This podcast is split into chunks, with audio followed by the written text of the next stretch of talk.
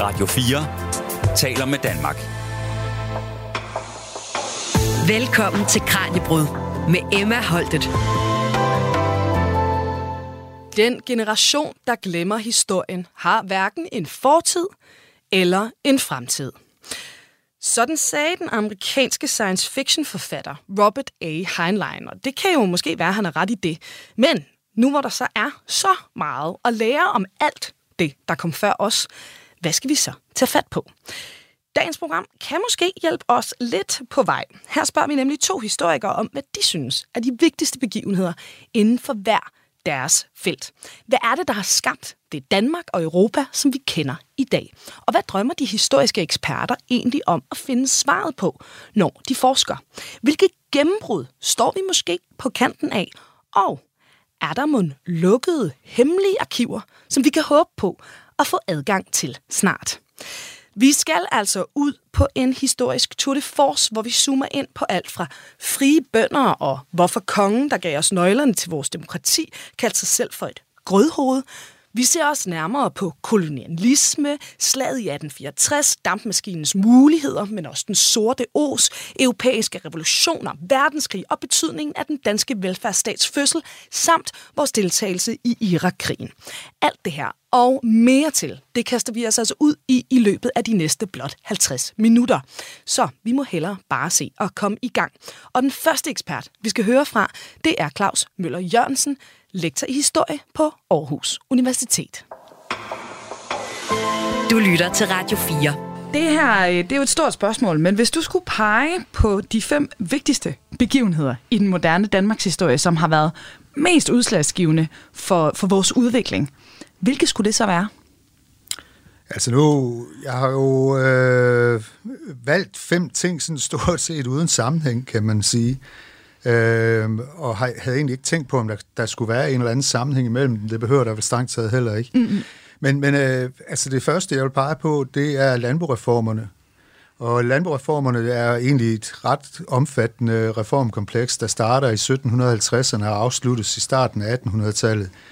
Øh, men hvis man skulle sætte et år på, så kunne man sige 1788, hvor man ophæver stavnsbåndet. Det er jo det, der ligesom øh, sætte sin støtte over med frihedsstøtten, der står foran hovedbanegården i København, og som ligesom fejrer det her øh, fænomen, der hedder landboreformerne. Mm. Og det, der er, er vigtigt ved den i en dansk sammenhæng, det er, at det afvikler en øh, sådan en feudal måde at indrette øh, samfundet på, hvor samfundet er indrettet i en øh, mængde godser, der har en øh, hver gods har en række festegårde tilknyttet til sig, og det bliver ligesom ophævet med landbrugreformerne. Mm. Øh, I stedet for, så får man øh, enkeltgårde, som jo er meget karakteristiske for den måde, som det danske landbrugssamfund fungerer på, og hvor øh, godset, det egentlig bare bliver en stor bondegård øh, i et hav af små bondegårde, kunne man sige. Og det frisætter bønderne, og det gør også, at i den danske sammenhæng, der bliver det ligesom øh, bondegårde, der bliver basis for den måde, man organiserer øh, landbrugssamfundet på, og egentlig også et stykke hen ad vejen det politiske system.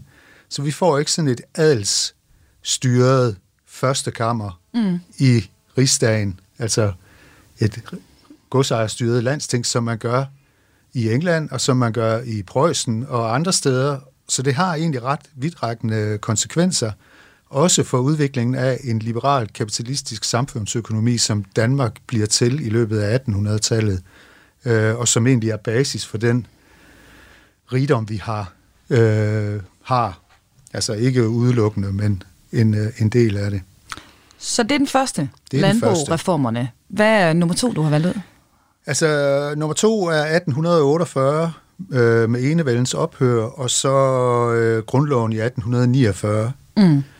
Og øh, det, der er vigtigt her, det er jo selvfølgelig, at enevælden bliver afskaffet, eller afskaffer sig selv, vil jeg jo nærmest sige, fordi øh, Danmark har haft stor gavn af at have øh, konger, der ikke har været for godt kørende oven i hovedet. Og øh, det sker faktisk også i 1848, hvor Frederik den 7. bliver konge mm. i marts Øh, nej, i øh, januar øh, 1848, og han øh, er ret hurtig til at sige, at det skal han ikke være. Øh, han erklærer sig selv for konstitutionel monark, og øh, siger egentlig også i første omgang, at han har slet ikke lyst til at tage del i regeringsarbejdet, fordi han måske har en erkendelse af, at det kan han ikke. Altså han magter det ikke. Øh, han kalder sig selv et kødhoved, øh, som går ud på at sige, at det han egentlig bedst kan lide, det er at spise og drikke. Han drikker som et hul i jorden. Og så fiske og tage på arkeologiske udgravninger. Det er ligesom det, han, han synes, der er fedt. Det Alt synes det jeg også lyder sjovere, end at være konge, ikke? Altså... Ja, måske. måske. Altså, nu er det jo sådan, at øh, konger, de plejer at blive opdraget til at være konger. Mm. Så mange af dem øh, ser det som deres kald. Mm. Og så prøver de at udfylde rollen efter bedste evne. Ikke altid lige godt, må man sige. Og, men Frederik den 7. Han, han, øh, han ved faktisk godt, at han ikke kan. Mm. Så han træder tilbage, øh, og øh, ud af det kommer der så en proces, der leder frem til øh, grundloven i 1849, som bliver givet, mens der er øh, borgerkrig i Frederik den 7. helstat, der består af kongeriget Danmark og Slesvig og Holsten og Lavnborg. De tre sidste er hertugdømmer. Og derfor får den egentlig en, øh, efter tidens målestok relativt demokratisk øh, udformning, mm. hvor øh, det, man kalder almindelig valgret, godt nok kun omfatter 15 procent af befolkningen. De skal have egen husstand. Der er en store grupper kvinder, tjenestefolk, der ikke får valgret, men det bliver ligesom grundlaget for den demokratisering af samfundet, hvor flere og flere grupper kommer til at tage del i det politiske liv, som sker efter 1848-49. Så derfor er den ligesom vigtig. Mm. Og måske også på sigt, fordi at øh, det virker som om, at tiltroen til demokratiet er ganske udbredt i Danmark efter Første Verdenskrig, hvor det i rigtig mange andre lande øh, ret hurtigt går ned ad bakke for demokratiet, så holder man faktisk fast i demokratiet i Danmark, og det har måske noget med dets alder at gøre. Mm. Så, så derfor er, er 1848-49 vigtig. Og hvad er det tredje punkt så i historien? Ja, det tredje punkt, jeg har taget med, er øh, 1920, hvor Danmark og Nordslesvig bliver forenet for første gang. Altså Danmark bliver en nationalstat, der omfatter det meste af den dansktalende befolkning. Altså der er jo stadigvæk et dansk mindretal i øh, Tyskland, ligesom der er et tysk mindretal i Danmark. Men det, der er hvad skal man sige, det fede ved den øh, grænsedragning, det er, at man rent faktisk får lavet en holdbar grænse mellem øh, to lande, mm. mellem Danmark og Tyskland, som øh, der bliver indgået nogle aftaler med, om mindretalsbeskyttelse og øh, andre ting, der gør, at man rent faktisk har fået en, øh, en, en holdbar grænse, hvilket jo vi kan se rundt omkring i verden er et konstant problem hvordan grænser bliver trukket, om de bliver trukket de rigtige steder, og efter hvilke principper de bliver trukket. Mm. Og her har det jo været sådan, at i hvert fald fra dansk side, der har man sagt, jamen altså, vi skal have trukket en grænse, så vi også kan leve sammen bagefter. Altså, vi skal ikke have noget, sådan at øh, næste gang tyskerne de øh, får magt til det, så vil de komme og kræve noget tilbage. Vi skal have en grænse, der er holdbar. Og det synes jeg er et øh, lærestykke, som øh, der var mange, der kunne øh, lære noget af. Altså, at man at prøver at trække en grænse, som øh, stiller alle tilfredse, øh, så man forhindrer, at det udvikler sig til, øh, til krig. Så altså måske særligt øh, relevant i, øh, i Europa i, øh, i dag. Og, øh, og det fjerde punkt, Claus, hvad er det, du har valgt ud der? Altså, det, kan godt være, at det her det er helt tilfældigt egentlig. Men øh, nogle gange, når man snakker om øh, den danske velfærdsstat, så siger man, øh, at 1956, mm. der starter udviklingen af den velfærdsstat, som vi vist stadigvæk har. Og øh, det synes jeg er, øh, altså at det starter der, synes jeg er vigtigt af to årsager. Altså nu øh, er der jo noget med kanslergadeforliet, som måske også er et velfærdsstatstiltag. Men man siger nogle gange, at velfærdsstatens rødder er i slutningen af 1800-tallet. Det mener jeg faktisk er forkert, fordi øh, der laver man godt nok nogle øh, beskyttelsesordninger. Man laver nogle tiltag til øh, arbejdsløshedsforsikring og til alderdomsforsikring for dem, der ikke kan selv. Men det gør man simpelthen for at sikre sig mod, øh, jeg vil lige vil sige uroligheder. Jeg tror nu ikke, det er fordi, det er det, men altså man, for at skabe social øh, stabilitet, så laver man de her tiltag. Nogle af de tiltag, man laver, dem laver man også for at sikre arbejdskraft på landet. Altså der er sådan nogle meget klare øh, interesse øh, politiske ting, der bliver gennemført i slutningen af 1800-tallet, mens øh, velfærdsstaten måske også har nogle af de her træk, nemlig at man sikrer øh, stabilitet i samfundet ved at sikre sig, at man ikke får en underklasse, der er forarmet og kunne tænke sig at blive kommunister. Mm. Så der er måske også noget af den her social stabilitet-tænkning indover. Men der er også øh, en universalisme, altså det her, den her idé om, at alle mennesker egentlig har den samme betydning, de samme rettigheder, øh, og derfor skal de behandles ens. Mm. Og det synes jeg er øh, en fantastisk ting faktisk. Øh, så derfor har jeg valgt øh, 1956. Og det sidste punkt i Danmarks historie, du har taget med? Ja, altså det sidste punkt er faktisk 2003, hvor Danmark øh, øh, melder sig ind i øh, Irak-krigen. Mm. Og det, det har jeg valgt med, fordi min opfattelse af hvordan øh, danske politikere, hvordan dansk udenrigspolitik har været indtil 2003, har været øh, haft som i hvert fald en del af det at sikre en international retsorden, hvor også små stater kunne finde beskyttelse i øh, de retsforhold, der gælder i international lov, men hvor man også har set Danmarks rolle som en, der skulle være sådan mere mælende eller afspændings stille sig imellem de to blokke, øh, gå ind for nedrustning i Europa og sådan nogle ting, og det stopper i 2003.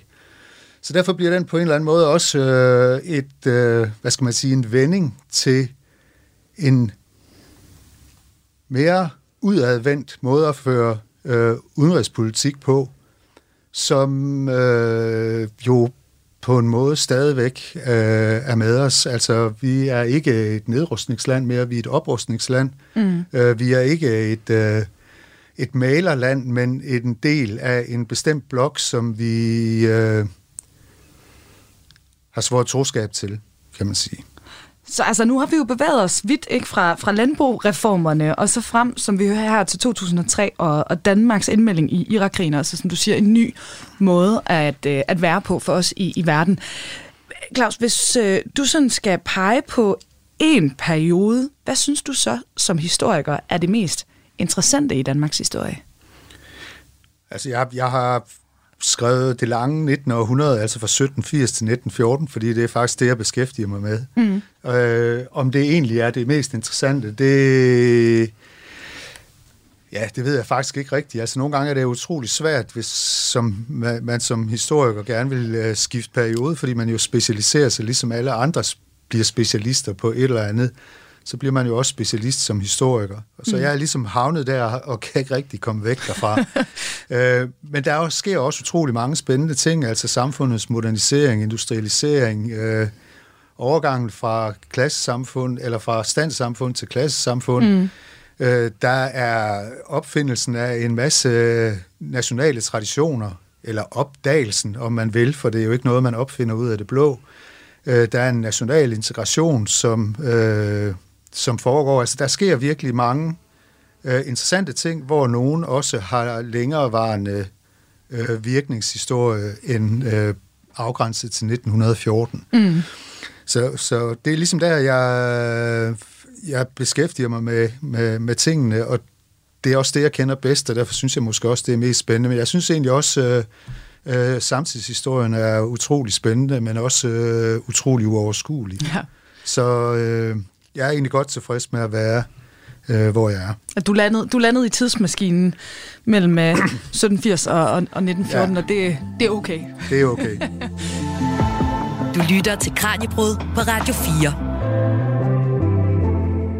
Og til nye lyttere, der kan jeg fortælle, at vi er i fuld sving her i dit daglige videnskabsprogram med at tale med Claus Møller Jørgensen, der er lektor i historie på Aarhus Universitet.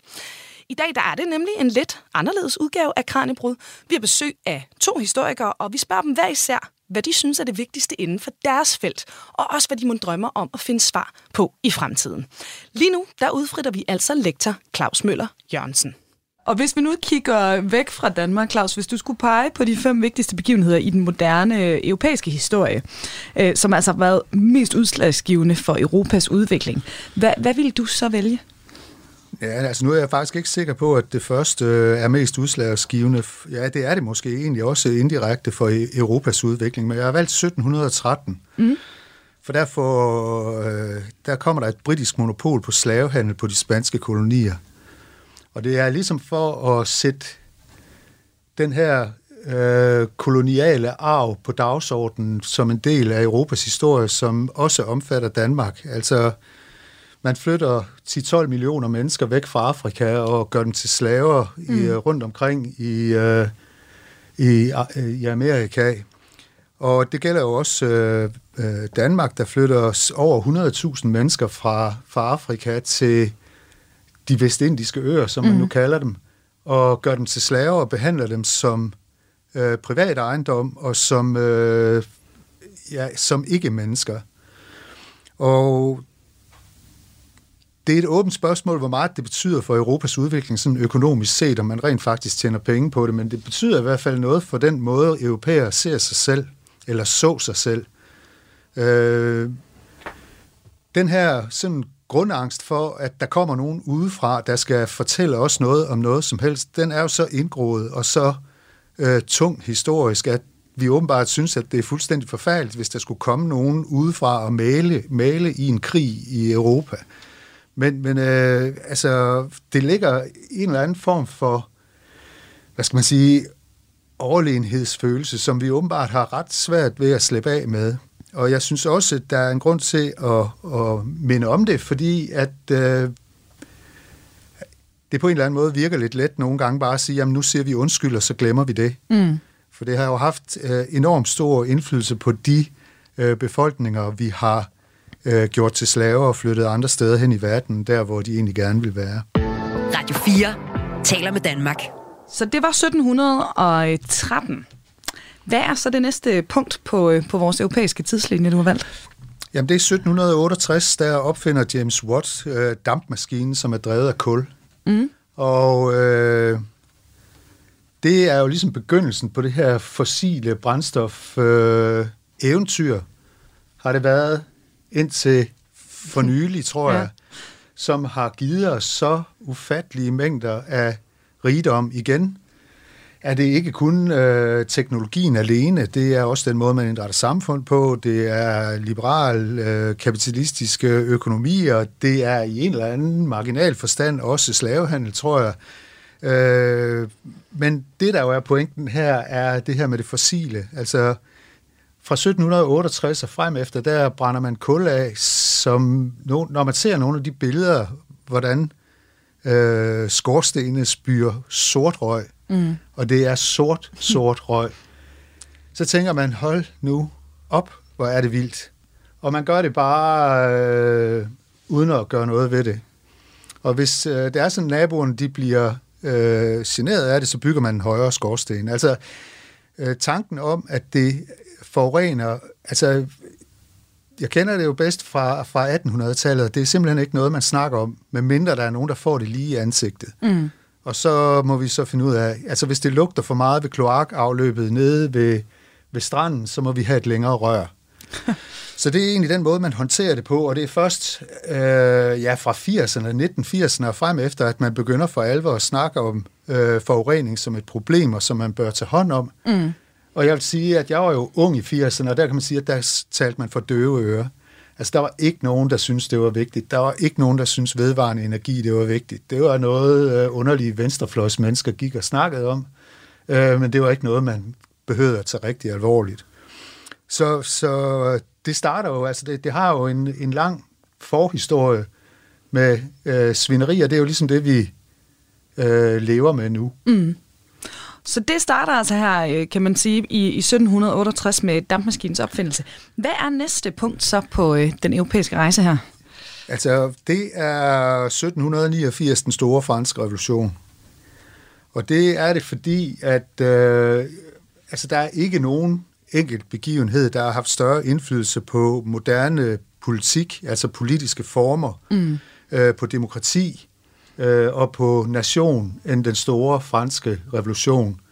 Den er ligesom overgangen fra øh, et Europa, hvor man øh, var mere fatalistisk, eller i hvert fald flertallet af menneskerne var, de troede på skæbnen, og hvis man var født som bonde, så ville man også dø som bonde, og det var ligesom sådan, Gud havde bestemt, det skulle være. Og der kommer den store franske revolution og siger, at det har overhovedet ikke noget med Gud at gøre, det har noget at gøre med den måde, vi indretter samfundene på, og øh, det kan vi lave om på. Vi kan lave en revolution, og så kan vi få skabt nogle bedre institutioner, vi kan få skabt øh, bedre forhold for almindelige mennesker, osv. osv. Mm.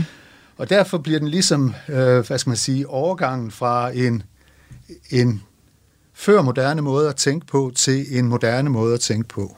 Mm. Og derfor er det jo øh, centralt. Og hvad er næste punkt så? Ja, altså nu, øh, når vi kommer op i, i øh, det 20. århundrede, så er det jo øh, krigene, der er det vigtigste. Og Første Verdenskrig er, ja, altså det er jo alle dårligdommes moder, kan man næsten mm. sige. Altså, den, altså Første Verdenskrig bliver ligesom afslutning på en lang periode, hvor man har tænkt, at øh, sådan nogle store krige, de vil ikke komme mere. Mm. Øh, det er den første europæiske krig siden Napoleonskrigene 100 år tidligere. Og øh, så vidt jeg ved, er der heller ikke rigtig nogen, der ønskede, at der skulle komme krig i 1914. Det skete sådan mest på grund af miskommunikation og øh, mistænksomhed over for hinanden. Øh, men det bliver alligevel sådan udtryk for, at det kan da godt være, at vi er enormt dygtige, og vi bliver øh, teknologisk set bedre og bedre til at håndtere naturen, men vi bliver også teknologisk set meget, meget bedre til at slå hinanden ihjel. Mm. Så det bliver ligesom en, øh, i den forstand sådan et, øh, en stopklods for den positive fortælling om det, øh, om det, det 19. århundrede. Og så, så er der også den anden pointe, det er, at hvis der ikke havde været nogen første verdenskrig, så er der formodentlig heller ikke kommet nogen anden verdenskrig. Fordi øh, den måde, man slutter fred på, øh, den ustabilitet, der er i Tyskland, alle de ting, der følger efter Første Verdenskrig, leder frem til anden verdenskrig, eller bliver i hvert fald brugt i de sammenhænge, hvor, hvor øh, anden verdenskrig bliver et produkt af det. Og 2. verdenskrig, det er ligesom mit, øh, mit sidste stop. Jeg skulle lige til at spørge, om det så, om det så leder os frem til sidste stop på rejsen. Ja, ja det gør det jo. Ja. Altså, i, i 1939, der besætter Tyskland Polen, eller naziregimet øh, besætter Polen.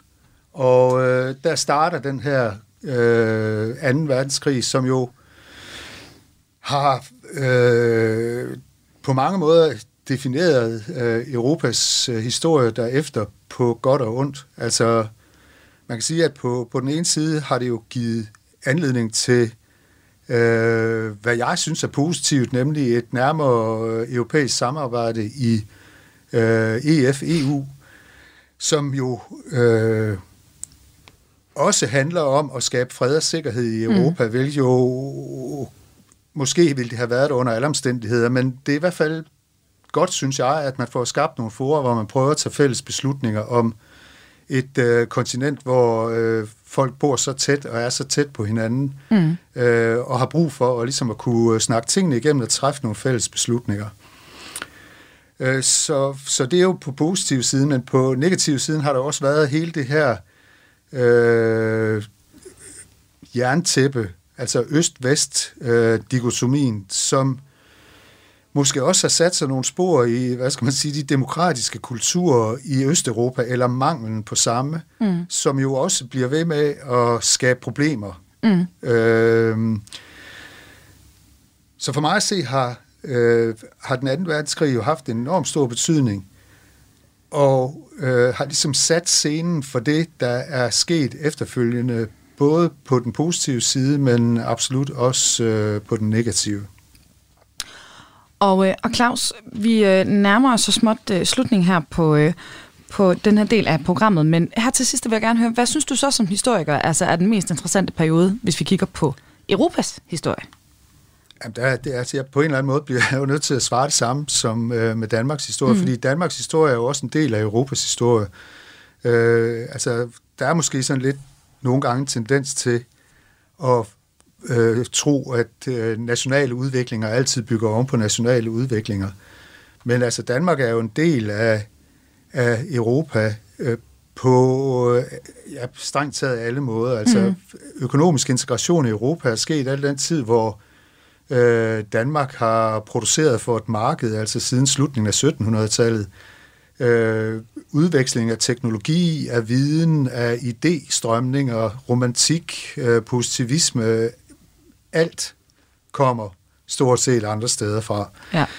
Så vi uh, interagerer med Europa uh, hele tiden, og uh, det gør man også i, i det lange 19. århundrede, og der sker jo også mange utrolige ting. Altså, et Europa dannet, altså hvor, hvor der er imperier, hvor der bor mange forskellige sproggrupper, bliver splittet op og gjort til nationalstater, og øh, der er der skabes en politisk øh, politiseringsproces øh, mange steder i Europa. Altså, der er så meget, der forandrer sig og bliver mere moderne, altså mere genkendeligt, som vi kender det i dag, i løbet af den periode, hvor det var meget anderledes i udgangspunktet, så bliver mm. det mere genkendeligt, når vi når hen til Første Verdenskrigs udbrud. Og det synes jeg egentlig er grundlæggende spændende.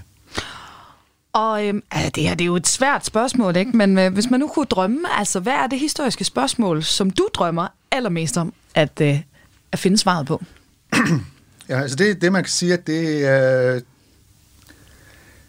det står på en eller anden måde i modsætning til det, jeg har sagt, det her med, at jeg egentlig synes, at det lange 19. århundrede, det er det mest interessante. Mm. Fordi øh, det, jeg egentlig godt kunne tænke mig at prøve at undersøge, det er en national identifikation i det danske samfund fra 1914 til i dag. Det er sådan, at øh, der er mange myter omkring, hvad øh, national identitet er. Mm. Altså man snakker ofte om det som national identitet. En eller anden forestilling om, at øh, alle danskere har nogle bestemte værdier. Det kan være kristendom, det kan være øh, demokratisk sindelag, det kan være konsensussøgen, som alle øh, ligesom har indlejret i sig som mm. enkelt individer. Og det mener jeg egentlig er grundlæggende forkert. Altså man prøver på at skabe et, en fælles fortælling om noget, som der også er en masse brudflader i. Mm. Vi har den her land-by-diskussion kørende lige for tiden. Den er lige så gammel som Methusalem, var jeg lige ved at sige. Altså den har kørt der i, i rigtig lang mm. tid. Mm. Øh, det betyder noget, hvor man bor hen i landet, hvordan man opfatter tingene. Mm. Det betyder noget, hvordan man er opdraget, hvad for nogle miljøer man færdes i, hvordan man opfatter tingene, og det gælder faktisk også det nationale. Så derfor kunne jeg godt tænke mig at prøve at finde ud af, hvordan det har udviklet sig fra 1. verdenskrig til i dag, hvor det stort set ikke er udforsket. Altså i, øh, i det 19. århundrede er der sådan okay styr på, hvad det går ud på. Øh, fra romantikken til øh, den mere politiserede udgave af national identifikation omkring år 1900. Så det følger jeg mig egentlig sådan rimelig godt hjemme i. Men hvad der sker i det 20. århundrede og frem til i dag, i det 21. århundrede, det er mig lidt en gåde. Og øh, det synes jeg, man skulle, øh, skulle undersøge. Jamen, og så vi kan jo måske se, om vi øh, en eller anden dag kunne lave endnu et afsnit af Kranjebrud, hvor vi så øh, dykker ned i, øh, i det her. Øh, altså, tror du, at det er... Øh, er noget, der vil blive større fokus på i fremtiden, det her? På national identifikation? Ja, altså øh, på historiestudierne. Altså, jamen, altså, nu er det jo sådan, at det her er jo et kæmpe stort projekt, så det skal man jo have penge til et eller andet mm. sted fra. Og øh, jeg står ikke lige med en pose penge i lommen, eller har adgang til en. Så det kommer simpelthen sikkert ikke til at ske. Mm. Altså, desværre. Øh, jeg har prøvet at søge forskningsrådet, de vil ikke give noget. Øh, og det kan de jo have mange øh, grunde til ikke mm. at ville. Øh, men altså, det her er jo et kæmpestort projekt, som vil fordre mange menneskers forskning i flere år, for at bare kunne give lidt idé om, hvad det er, vi, øh, vi snakker om. Så, så det er ikke noget, der ser ud til at blive til noget sådan lige med det første. Så indtil videre, så må det blive ved, ved drømmen. Ja, det må det være. Ja. Jamen, øh, det blev her med ordene. Claus, tusind tak, fordi du var med. Jamen, selv tak. Du lytter til Kranjebrud på Radio 4. Og det var altså Claus Møller Jørgensen, lektor i historie på Aarhus Universitet.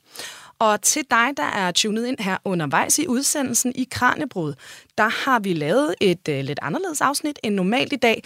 Vi beder nemlig forskerne om at stille skarpt på de begivenheder, som de mener er de vigtigste inden for deres felt. Og hermed, der skal vi altså nu videre til endnu en historisk ekspert. Den her gang, der er det Peter Yding Brunbæk, der er leder af Historielab. Og jeg kan godt afsløre, at det her med 1920 og et samlet folk, det er altså noget, vi nu skal se nærmere på igen. Og det er min kollega Maja Jensen, der her ryster de historiske guldkorn ud af Peter Yding Brunbæk. Du lytter til Radio 4. Peter, hvilke begivenheder i det moderne Danmarks politiske historie mener du er de vigtigste? Det vil jeg sige er kombinationen af nederlaget i 1864 og genforeningen i 1920, set som en samlet begivenhed. Hvorfor er det lige det, du vælger? Fordi det er simpelthen det, der har haft utrolig stor betydning for, for mig selv i hvert fald, for den selvforståelse. I 1864, der øh, ophører Danmark endegyldigt med at have været en imperiemagt, en stormagt, en meget lille stormagt, men dog en stormagt. Vi er jo et land øh, tilbage i historien, øh, som har haft andre lande under os og har spillet en rolle i europæisk øh, politik osv. osv. Vi bevarer selvfølgelig besiddelsen i Nordatlanten, ikke? men vi har haft Slesvig, vi har haft tvillingeriget med med Norge øh, frem til begyndelsen af 1800-tallet. Vi har haft besiddelser langs Østersøen og så videre og så videre. Går vi tilbage til middelalderen, så er der Kalmarunionen med Sverige. Det kan man ligesom sige, det mest sådan endegyldige afslutning på den epoke, øh, det er 1815 eller 1864. Og der bliver vi en lille europæisk stat uden nogen reel betydning, som faktisk måske er i fare for at blive rent over inden. Det, der så sker i 1920, i forlængelse af det, det er, at vi får halvdelen af Slesvig tilbage, det bliver en del af Danmark, og så bliver vi faktisk en nationalstat. Det vil sige, hvor vi før har været sådan et imperie, der havde mange forskellige folkeslag øh, under sig, og var vant til det, så bliver vi nu i 1920 til en stat, der næsten udelukkende er beboet af en etnisk befolkning. Og, hvad der ikke var tilfældet før 1920, hvor der ikke er noget betydningsfuldt mindretal uden for grænserne. Mm. Det vil sige, den der strøm fra 1800-tallets nationalstatsbevægelse om et folk, en nation, en stat, den får vi faktisk i Danmark. Og det, derfor har vi også en tendens til at tro, at det er den måde, de fleste stater er på, men det er faktisk ikke så almindeligt, at det er så rent, som det bliver i Danmark øh, i 1920. Og det betyder utrolig meget for vores selvforståelse, fordi og vi har også et problem, at vi hele tiden snakker om danskerne, men så finder vi, jamen, hvem er danskere, og hvem er ikke danskere? Ikke? Fordi om vi, vi bruger både dan, dansk som en etnisk betegnelse, vi bruger det også som en kulturel betegnelse, vi bruger det også nogle gange at sige, jamen, hvis du har pas eller statsborgerskab. Vi råder lidt rundt i det, fordi vi faktisk har svært med det der med, jamen, hvad er forholdet mellem kultur, etnicitet, stat, nation osv. osv., fordi vi har været vant til 1920, at de spørgsmål er simple. De begynder så med den stigende flygtninge indvandring, der, der sker i 80'erne, begynder de at blive kompliceret igen. Men den periode, vi har haft, hvor den slags spørgsmål for simple, fra 1920 og så ind til 1980'erne, starten af 1990'erne, den har betydet utrolig meget for vores måde at tænke på i dag. Derfor er det for mig at se, hvis man skal spare på en begivenhed, de to vigtigste begivenheder som en samlet begivenhed. Hvis vi så kigger over på øh, politiske figurer i stedet for, hvem kan du så pege på, som du synes er jeg ved ikke, om man kan sige den vigtigste, men så måske den mest fascinerende i, øh, i dansk politisk historie? Ja, altså det, det synes jeg er svært, fordi jeg synes, den mest dødkedelige figur kan være fascinerende, fordi så er det fascinerende, at de er så kedelige, ikke? Altså, og, og jeg er ikke til, altså, jeg er nok mere typen, der ikke er så øh, personinteresseret. Altså, jeg, jeg, jeg har for eksempel stort set aldrig læst de her store biografier, der kommer ud om, om, om, om store øh, personer, fordi jeg synes tit, der er sådan personlige historie er kunne lidt kedelig for at sige det øh, direkte, ikke? altså privatliv og, mm. og sådan noget, og så tænkte han dit og den. Og det er også fordi, hvis man ser historie gennem en person, ikke fordi man aldrig skal gøre det, det er ikke også fordi, der kommer noget godt ud af det, men det bliver bare så, ja, det bliver lidt, for mig så bliver det lidt, lidt for min smag lidt snæversynet, hvis alt skal sådan kanaliseres igennem en person. Det var jeg svært ved at se på en person, jeg synes er, jeg synes generelle bevægelser, fænomener, øh, tendenser, øh, er meget mere interessante. Det er ikke, fordi den ene måde er god, og den anden Nej. måde er dårlig, men det er helt sikkert noget, som vi gør meget, fordi det ligger meget i hele vores... Altså, det, det, altså at få en personlig livshistorie er for de fleste mennesker bare en interessant måde at se det på. Det er også derfor, biografier, både politiske og historiske biografier, øh, sælger, øh, sælger så godt. Men det er ikke fordi, man ikke skal gøre det, men, men man, man, får så, man løber også den risiko af, at man giver enkelte personer, fordi du kan ikke skrive en biografi om en vigtig historisk person, uden at overdrive den persons betydning. Ikke overdrive, så du strider imod god øh, kirkekritik og sådan noget, men du, du bliver jo nødt til at se det hele igennem den. Og det vil sige, selvom du så ikke skriver noget forkert, og selvom du skriver en skide god biografi, så er det jo også med til at løfte den persons rolle i historien op. Hmm. Og det er også fordi, vi får så meget fra historiske film, fordi historiske film skal jo have en hovedperson. Altså, ja. der skal jo være enkeltpersoner. Du kan ikke have altså, arbejdsløshedsudviklingen i 30'erne er jo ikke en rolle, der kan spilles i en film. Men Stavning er en rolle, der kan spilles i en film, eller øh, K.K. Steinke er en rolle, der kan spilles i en film. Så generelle tendenser og fænomener har det sværere øh, i historieformidlingen, end de ting, der kan bindes op på enkelte personer. Hvilke øh, nybrud eller nyopdagelser er der gjort i historieforskningen de senere år, som du finder øh, særligt interessant? Jamen, altså, jeg har jo nok altså det er jo ikke fordi, at der ikke, altså historievidenskab, historieskrivning handler jo også om at finde, på, finde ud af nye ting. Altså det, det gør det selvfølgelig. Men for mig er det nok øh, et, et, et, det er selvfølgelig et vigtigt aspekt, men ikke et, et dominerende aspekt for det, fordi jeg synes i meget højere grad, at historie går ud på den indsigt, der kan være ved at se perspektiver, tendenser og samfund i en tidslig perspektiv. Og derfor kan det sagtens være øh, glimrende historieskrivning osv., osv., selvom det ikke trækker på primære kilder. Der skal selvfølgelig også være nogen, der finder primære kilderne, finder de nye kilder osv., osv., ikke? Så nybrud af den, altså det hele er jo stadigvæk nytolkninger af det, og se, hvad kan vi få ud af det ved at se på den her måde, og hvad kan vi få ud af det ved at, øh, og, øh, og, og se på, på den her måde. Så de her opdagelser af, at nu har vi fundet ud af, at den person vidste det er det, og, eller nu har vi fundet ud af, at, at, at noget andet, eller Danmarks historie skal skrives om, som der altid står i, i, øh, i avisoverskrifterne. Ikke? Altså, ja. Dem er jeg ikke så... Øh, altså, det er ikke det, jeg synes er det centrale ved historie. Det er den interessante analyse eller fremstilling af forskellige perspektiver øh, af fortiden. Og det er svært at se den som en nybrud. Ja. Altså, og hvis vi skulle skrive historien om alle de gange, som aviserne beder os om at, at, at gøre det, ikke? Altså, jeg, jeg plejer at joke med, at jeg arbejder på Aarhus Universitet, det der med, ikke? Altså, så, åh nej, nu skal vi ned i kælderen igen og, og finde, og finde bind 14 frem og, og, og, og sætte rettelsesblad øh, ind i det, for nu skal den sørme skrives om igen. Bortset fra sportshistorie, altså sportsbegivenheder, hvis ja. du lægger mærke til det, så siger man altid, at de selv skriver sig ind i historiebøgerne. Hmm. Det er jo dejligt for os. Så behøver, I så behøver vi det. ikke. De gør det selv. Det ja. synes jeg er meget elegant af dem. Cykelrytter skriver, håndboldspillere osv. skriver sig selv ind i historiebøgerne. Alle de andre tilfælde, så er det også der skal gøre det. Du siger, at du synes ikke det her med med nyopdagelser er, eller nybrud er det, der skal fokuseres på. Altså handler det så mere om arbejdet med kilderne, eller hvad er det, du mener, når du siger det her med perspektiver på, øh, på kilderne? Jamen, ikke om, om det nødvendigvis er kilder spiller, øh, altså originalmateriale spiller en utrolig stor rolle i historievidenskaben, men det er egentlig mere det der med, hvad kan vi få ud af, og altså, jeg, for mig at se, mit billede af historie er mere til det her med at kunne se tingene i et tidsperspektiv. Altså med den tidslige dybde. Mm. Og det der med at kunne sige, at en ældre periode er interessant i sig selv. Altså, jeg skal ikke pege på, hvorfor øh, det har relevans lige præcis øh, i dag. Det er interessant i sig selv, og det er historie og, og, og tilsvarende øh, discipliner, som, som er arkeologi og så videre, ikke? Det, det er noget af det, øh, man gør, og det viser sig også altid, at der er en interesse for det på et andet tidspunkt og så videre, og det opbygger en eller anden idé om, om, om, om generelt menneskelig viden.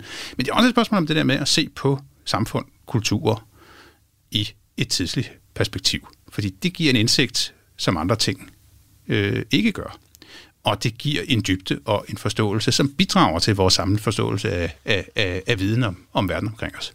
Det kan være via originalkilder, øh, men det kan også være via omfortolkninger af, af eksisterende perioder, se dem i et nyt lys, sætte det sammen på, øh, på, øh, på nye måder. Altså, vi skriver jo altid historie i nutiden. Og god historieskrivning, det er så også det, der kan løfte sig ud over nutiden. Det kan man aldrig helt, men det, der kan løfte sig ud over nutiden, og så se nogle ting, der ikke er præget af lige præcis det, vi står og er interesseret i øh, lige præcis i dag det lyder jo også som øh, en svær opgave. Altså at se på, på en tid, hvor holdninger og samtid var helt anderledes. Og det er noget af det, der i virkeligheden er aller, aller sværest, også for historikere, men det er også noget af det, hvor man kan få en indsigt, den der forståelse af, ja præcis ikke, altså at, at samfund var radikalt anderledes, fordi det giver jo også, altså, men alene erkendelsen af, at de var radikalt anderledes, og du ikke kan forstå det, det udvider jo også din horisont, at du finder ud af, jamen, min nutid er ikke så fuldstændig fasttømret, som jeg måske intuitivt går og tror, og at fremtiden bliver anderledes. Det kan man jo også bruge studiet af fortiden til. Mm. Det kan man bruge studiet af fortiden til at sige, at fremtiden bliver nok radikalt anderledes end, end nutiden. Fordi intuitivt så tror vi jo bare, at, at fremtiden nok bliver sådan ligesom, cirka ligesom nu. Vi har jo en utrolig stor sådan, ligesom, tendens, evne til at, at, at forestille os, at vi er nået til et eller andet slutpunkt i, øh, i historien, og nu ændrer sig ting så nok ikke. Men det der med at se, hvor anderledes ting var før i tiden, og så forestille sig, kan vi forestille os, det bliver anderledes. Ikke fordi vi skal regne det ud, hvordan det bliver i fremtiden, men vi skal regne ud, at vi ikke kan regne det ud. Og der ligger faktisk en stor dannende, øh, dannende e- e- effekt i det. Og være forberedt på, at vi ikke ved, hvad der kommer. Ja, det er ja. jo sådan set også, øh, det er jo også noget. Ja. Som historiker, Peter, hvilken periode i, i Danmarks historien synes du så er den mest interessante? Øhm, jeg ved ikke, hvad for en jeg synes er den mest interessante på den måde. Altså, fordi jeg synes... Jamen, så er det nutiden. Altså, det, der bliver historie i morgen, eller hvad? Nej, altså nutidens måde at se historie på, Ah ja. er i virkeligheden det, jeg synes er, er det mest interessante, og sådan set også fortidens måde at se historie på. Og så vil det være fremtiden, øh, som er den mest interessante øh, historiske periode. Ellers så plejer jeg altid at sige, jeg ved ikke, om jeg har tænkt over det, hvis jeg skulle leve i en anden tid, så tror jeg, jeg ville være øh, engelsk lavredder omkring år 1900. Det synes jeg, der var sådan godt styr på det, man kunne gå rundt og spille krokket og sådan noget den retning. Ikke for højt op i systemet, som man fik politisk, men samtidig sådan, at man kunne gå rundt og være høflig for hinanden og sådan noget. Men det er så den måde, vi, vi bruger historie på, og vi kigger på det på. Og så fortidens forestillinger om fremtiden. Der er ikke noget sjovere end at se på fremtidsversioner i, øh, i fortiden. Altså, der er lavet sådan nogle postkort, for eksempel omkring år 1900, hvor øh, en kunstner forestiller os, hvordan verden ser ud i, i år 2000. Det, det er simpelthen fantastisk. Sådan noget, ikke? Altså, og på den ene side utrolig fremsynet, og på den anden side utrolig naivt. For eksempel så er der et pragtfuldt billede, hvor at der sidder en skoleklasse, og så har de alle sammen sådan nogle metalhatte på med ledninger ind i, og så er der en kæmpe stor maskine, som læreren så står og hælder bøger ned i, og så kommer det via ledninger ind i hovedet på dem. Og vi er jo ikke nået helt så langt, men med læringsplatforme og deep learning, og jeg skal komme efter dig, alle mulige forskellige ting, så er det jo faktisk et, med glimt i øjet et meget godt bud på, hvordan man tænker det. Ikke? Men samtidig så er det selvfølgelig en glas kun med drenge. Ikke? Ja, ja. Fordi vi aldrig kan forestille os, hvordan kultur ændrer sig. Og han står også med håndkraft. Han står med et håndsving og sådan tør det her bøg, så man har fundet ud af en måde, hvor man kan få den her viden fra en bog ind i hovedet via elektricitet. Man kan ikke drive den der Øh, man kan ikke drive den der vogn uden med, med, med håndkraft. En robotstøvsuger, som igen også er et eller andet mystisk mekanisk monster, hvor at, øh, hvor at øh, der er alle mulige arme, der, men de fejrer sig også med en gammeldags kost i arme, og, og, og stuepigen skal stadig gå rundt og skubbe den, fordi den kan ikke, den kan ikke køre selv. Altså det, det kan man ikke forestille sig, at man, når, at man når frem til. Og sådan nogle ting, der, det, det synes jeg er sjovt, og, og det viser også et eller andet sted, at vi faktisk er bedre til at forudsige teknologisk udvikling end Ja. kulturel og social udvikling. Ja. Vi er elendige til at forudsige kulturel og social udvikling. Ikke overraskende, men det er vi. Altså, de, de lyder fuldstændig fantastiske, de Ja, de her, der postkort, de du her skulle gå billeder. ind, man kan gå ind og søge på dem, hvis man så med franske postkort og 1900 og, og 2000, en eller anden kombination af det, så dukker Ja. ja. der masser af dem op. De er skide sjove. Det sidste spørgsmål, jeg vil stille, Peter, det er, hvad er det historiske spørgsmål, du allermest drømmer om at finde svaret på? Men nu har du jo lige sagt, at du ikke øh, ønsker så meget fokus på de her nybrud. Så jeg ved ikke helt, om, om der er noget. Nej, jeg skulle lige sige, hvad er meningen med livet, men, men, men, men, men så blev jeg i tvivl, fordi det er jeg faktisk ikke engang sikker på, at jeg ville At vide, hvis det var der. Nej, Nej. fordi så, så tror jeg, altså, man skal jo helst ikke have svar på, man skal jo helst ikke have svar på det hele. Nej, altså, Nej, jeg tænker, jeg, altså, men det er ikke igen, fordi altså, man kan tænke historie på mange forskellige måder, men jeg tænker ikke på det som noget, hvor at jeg går og, og, og, og, og savner svar på. Der, hvis vi endelig skal sige det, altså der er der sådan forskellige lukkede arkiver og sådan noget, altså hvor jeg nogle gange godt kan tænke, hvad er kongehusets holdning til forskellige ting og sådan noget, den retning i, i, øh, igennem tiderne. Det er typisk nogle af de mest sådan lukkede og sådan noget, den retning. Så øh, øh, jamen altså, så lad os sige, hvad Margrethe har synes om det hele. Det, det kan jeg godt forstå. Det synes jeg virkelig også kunne være spændende at få Men svar det er sådan mere over min, min ugebladets nysgerrighed og Ja. sådan noget. Nej, men det kunne jeg sådan godt tænke mig. Ikke fordi jeg tror, det har haft en kæmpe stor politisk betydning, men sådan, det, nu er der den der serie med den svenske konge og sådan noget. Nej, der må ligge nogle historier der. Altså, det, dem, dem glæder jeg mig til at få, Ja. få svar på. Vi må se, om du, om du får svar på det på et eller andet Ja, for de tidspunkt. holder dem lukket ekstremt lang tid, de arkiver, der handler om kongehuset. Så. Ja. Og så står der ikke engang. Tit er også sådan, altså det er tit sådan noget med, så har man, når der er sådan nogle politisk omstridte spørgsmål, så er folk sådan, at vi må have arkiverne åbne.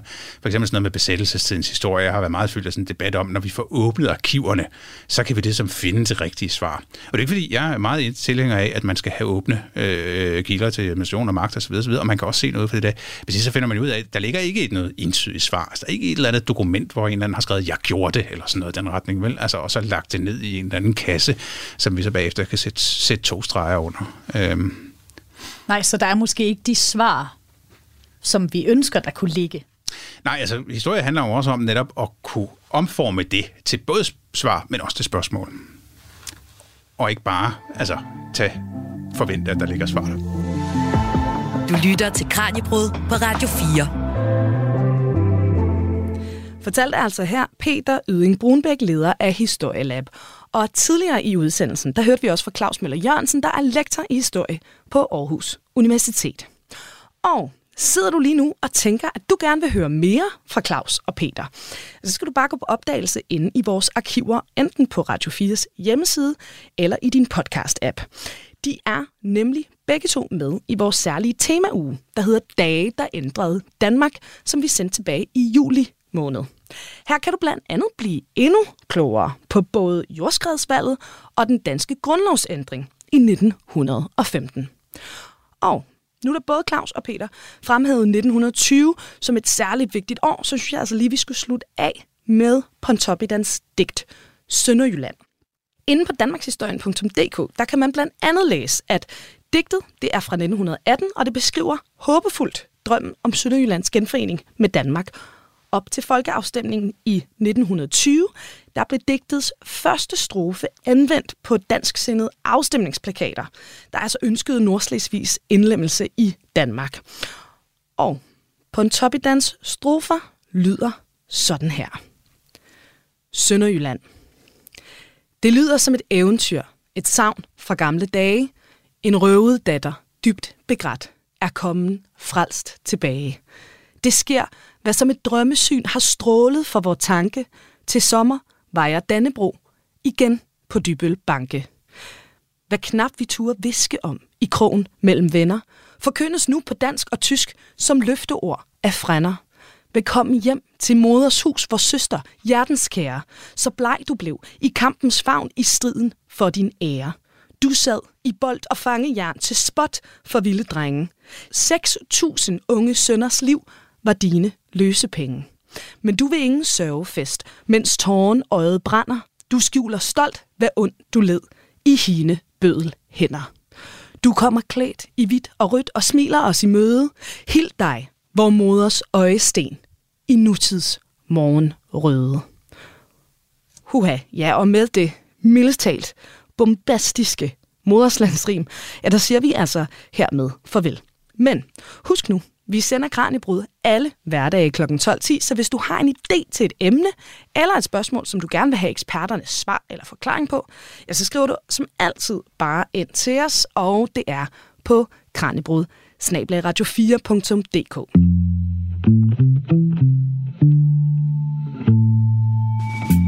I morgen og søndag, der kan du lytte til highlights fra ugens afsnit, og på mandag, der er vi så tilbage igen. Her dykker vi ned i stand-up-genren. På tirsdag, der bliver vi klogere på vuggeviser og andre af nattens sange, mens vi på onsdag zoomer ind på filmens verden. Torsdag undersøger vi fænomenet religiøs appropriation, og fredag, der handler det om stormagtsspillet, og hvorfor det faktisk ligner en slags virkelighedens Game of Thrones. Indtil da, der er der altså ikke andet tilbage end at sige på genhør, og tak fordi du lytter med. Mit navn er Emma Elisabeth Holtet, og Kranjebrud er produceret af Videnslyd for Radio 4. Musik er en hurtig genvej til at komme ind bag facaden. Hvis man skal sige essensen af, hvem er jeg, så er det de samme. Ind bag den offentlige person. De synger også irriterende godt. I Portrætalbum bruger Anders Bøtter musikken til at vise nye sider af sine gæster. Gita Nørby, Tim Christen, Sofie Gråbøl, Anders Akker, Allan Olsen. Både dem, du er fan af, og dem, du ikke troede, du havde noget til fælles med. Velkommen til Portrætalbum. Lyt til Portrætalbum i Radio 4's app, eller der, hvor du lytter til podcast.